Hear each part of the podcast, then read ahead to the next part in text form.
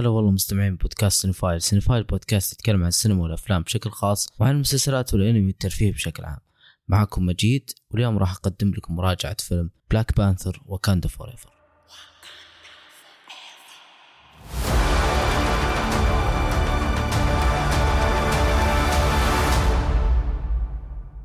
لحظات الوداع صعبة ما بين صعوبة اتخاذ المواقف وما بين ملكة ترعى آخر من تبقى من عائلتها وحتى لو كان هذا الطرف من العائلة متهور ويسعى للانتقام كيف راح تكون واكاندا بعد رحيل تتشالا وكيف عالج هذا الفيلم رحيل الممثل شادوك بوزمن؟ رحيله بعد رحيله المفاجئ في ملحمة مدتها ساعتين وأربعين دقيقة. خلونا نبدأ بالمراجعة.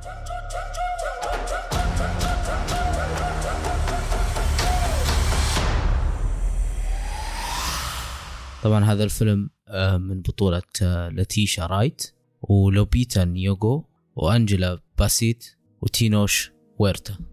ومن إخراج طبعا راين كوغلر اللي هو نفسه مخرج الجزء الأول. في بداية الموضوع أنا شفت هذا الفيلم مرتين على فكرة.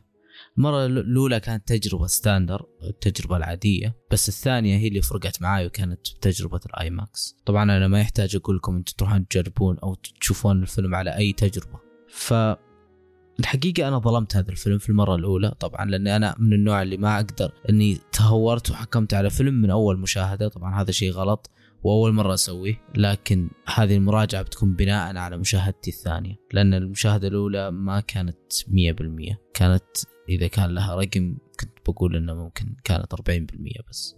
في عالم ساحر آه، نروح مع الوكانديين بعد موت ملكهم اللي هو تتشالا وطمع العالم الخارجي بمواردهم الغنية اللي هي فابرينيوم أو المعدن اللي موجود اللي يعني هو مصدره واكاندا ومستحيل إنه يكون برا واكاندا لكن في هذا الفيلم كان في أمور عكسية فيعني توقع لا متوقع فنشوف الصراع صراع الملكة آه، راموندا في قمع ومحاولات إغلاق كل الطرق اللي تؤدي إلى دخول الغرباء إلى العالم هذا بالذات. الفيلم بالنسبة لي متقسم عده أقسام لكن القسم الأكبر والأعظم هو رسالة الحب ووداعية للممثل شادوك بوزمان اللي في مشاهد لقطات من لقطات بداية الفيلم من بداية ظهور شعار مارفل تأثرت جدا لما شفتها. لكن هذا الفيلم ما فشل إنه يسعدني ويضحكني في بعض المشاهد ما كان كله متمحور حول الحزن. طبعا خصوصا المشاهد اللي راح تكون فيها ريلي ويليامز أنا ضحكت بشكل ما تتصورونه يعني كانت مشاهد جدا عفوية وجدا كوميدية يعني من هذه الشخصية اللي أنا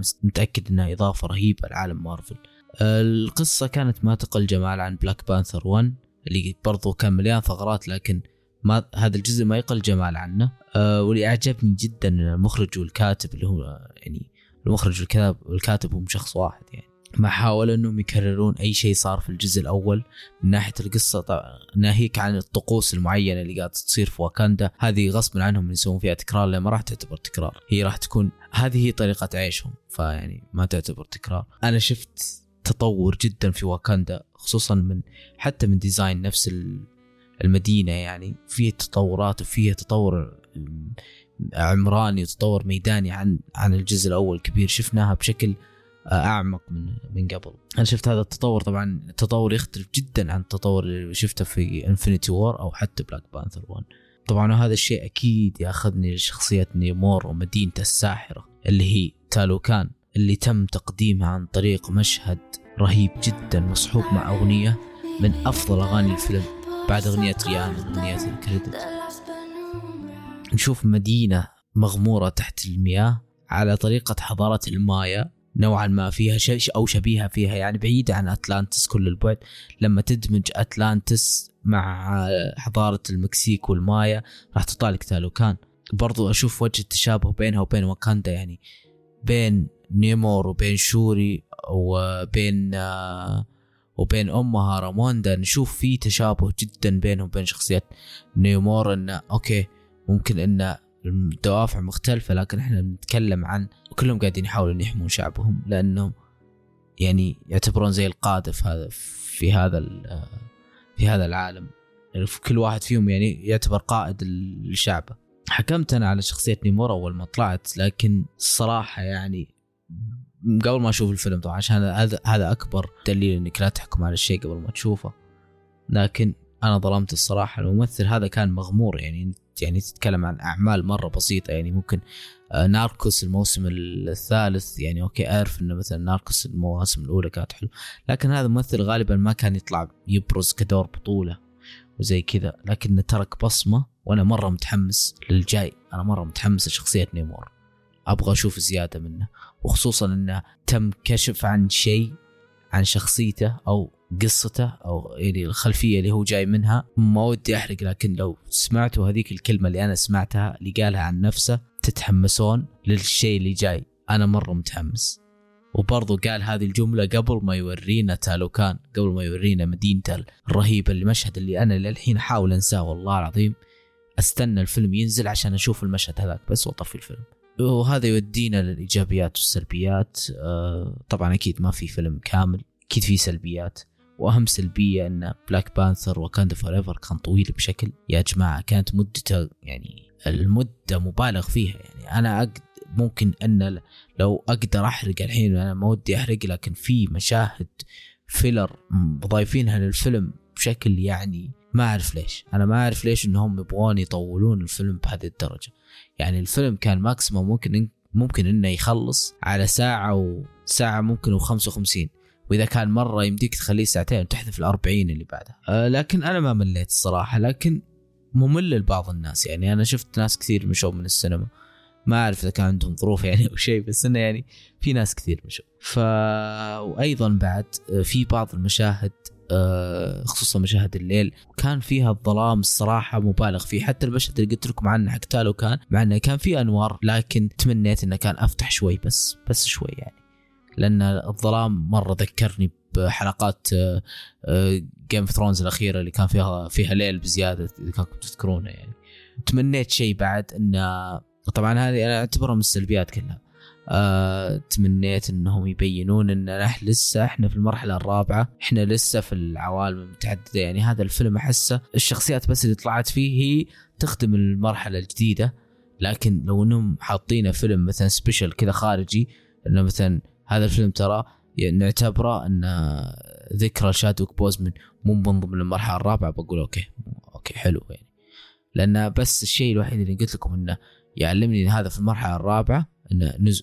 موعد نزوله آه نزل بعد إيش؟ وشخصيات الجديده زي ريري ويليامز آه ريري ويليامز عفوا وزي آه نيمور يعني. هذه الشخصيات الوحيدة اللي أو صح في شخصية بعد ما ودي أحرقها يعني. آه هذه الشخصيات بس اللي اللي أنا شفتها عرفت إن إحنا في المرحلة الرابعة. طبعا ندخل على الإيجابيات. الموسيقى التصويرية اللي كانت من الملحن لودويج جورانسون اللي لحن لنا فيلم Tenet مع آه كريستوفر نولن و The Mandalorian وبيلحن فيلم نولن الجاي برضو Oppenheimer. صراحة كانت آسرة ورهيبة وفيها كمية تقدير للموسيقى الأفريقية اللي تخليك تهز رجلك بس أول ما تسمعها على طول تهز رجلك لتستوعب ال culture أو التراث نفس التراث الأفريقي أو هذا يعني رغم أن واكاندا يعني مدينة خيالية لكنها أكيد أنها فيها طابع الأفريقي لأنها هي تقع في أفريقيا أصلا. آه تمثيل ريري ويليامز طبعا زي ما قلت من قبل ونيمور هذول كانوا من أفضل من أفضل حسنات الفيلم اللي أنا شفته الصراحة.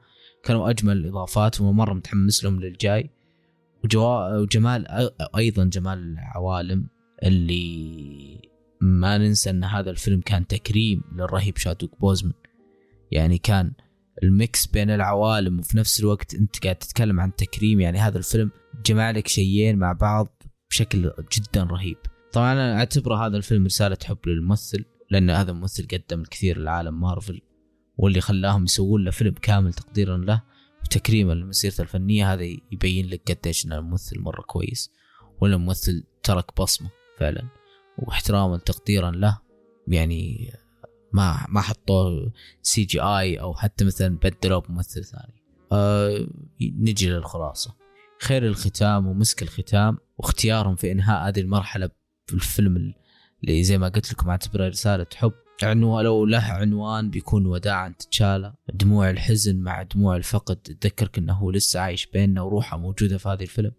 اللي أعتبره من أفضل أفلام مارفل وادخله في قائمتي لأفضل أفلام مارفل. لأن مارفل كأنهم عارفين إنهم مزعليننا بالفترة اللي فاتت. أحس انه قاعدين يقولون إحنا لسه ما شفنا شيء. الجاي بإذن الله راح يكون أفضل وأفضل ويرجعني هذا برضو إن الكلام هذا أعتبره واقعي. وعالج قضية مهمة موجود في عالمنا هذا. آه وهو الاستعمار والاستعباد بحجة الاستفادة من موارد معينة موجودة عند هذا البلد. وفي وجهات نظر من شخصيتين اللي هي شخصية آه راموندا وشوري ونيمور. كل واحد فيهم عنده وجهات نظر متشابهة جدا. حتى زي ما قلت لكم الدوافع حتى لو مخت... حتى لو اختلفت بس في دوافع متشابهة وفرضوا نفس الشيء عندهم وجهات نظر.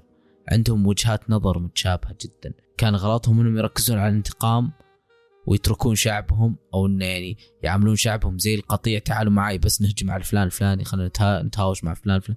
هذه هذا كان الدافع السيء إنهم خلوه على جنب وركزوا على الشيء المهم اللي هو كيف إننا ممكن نقود شعبنا كامل.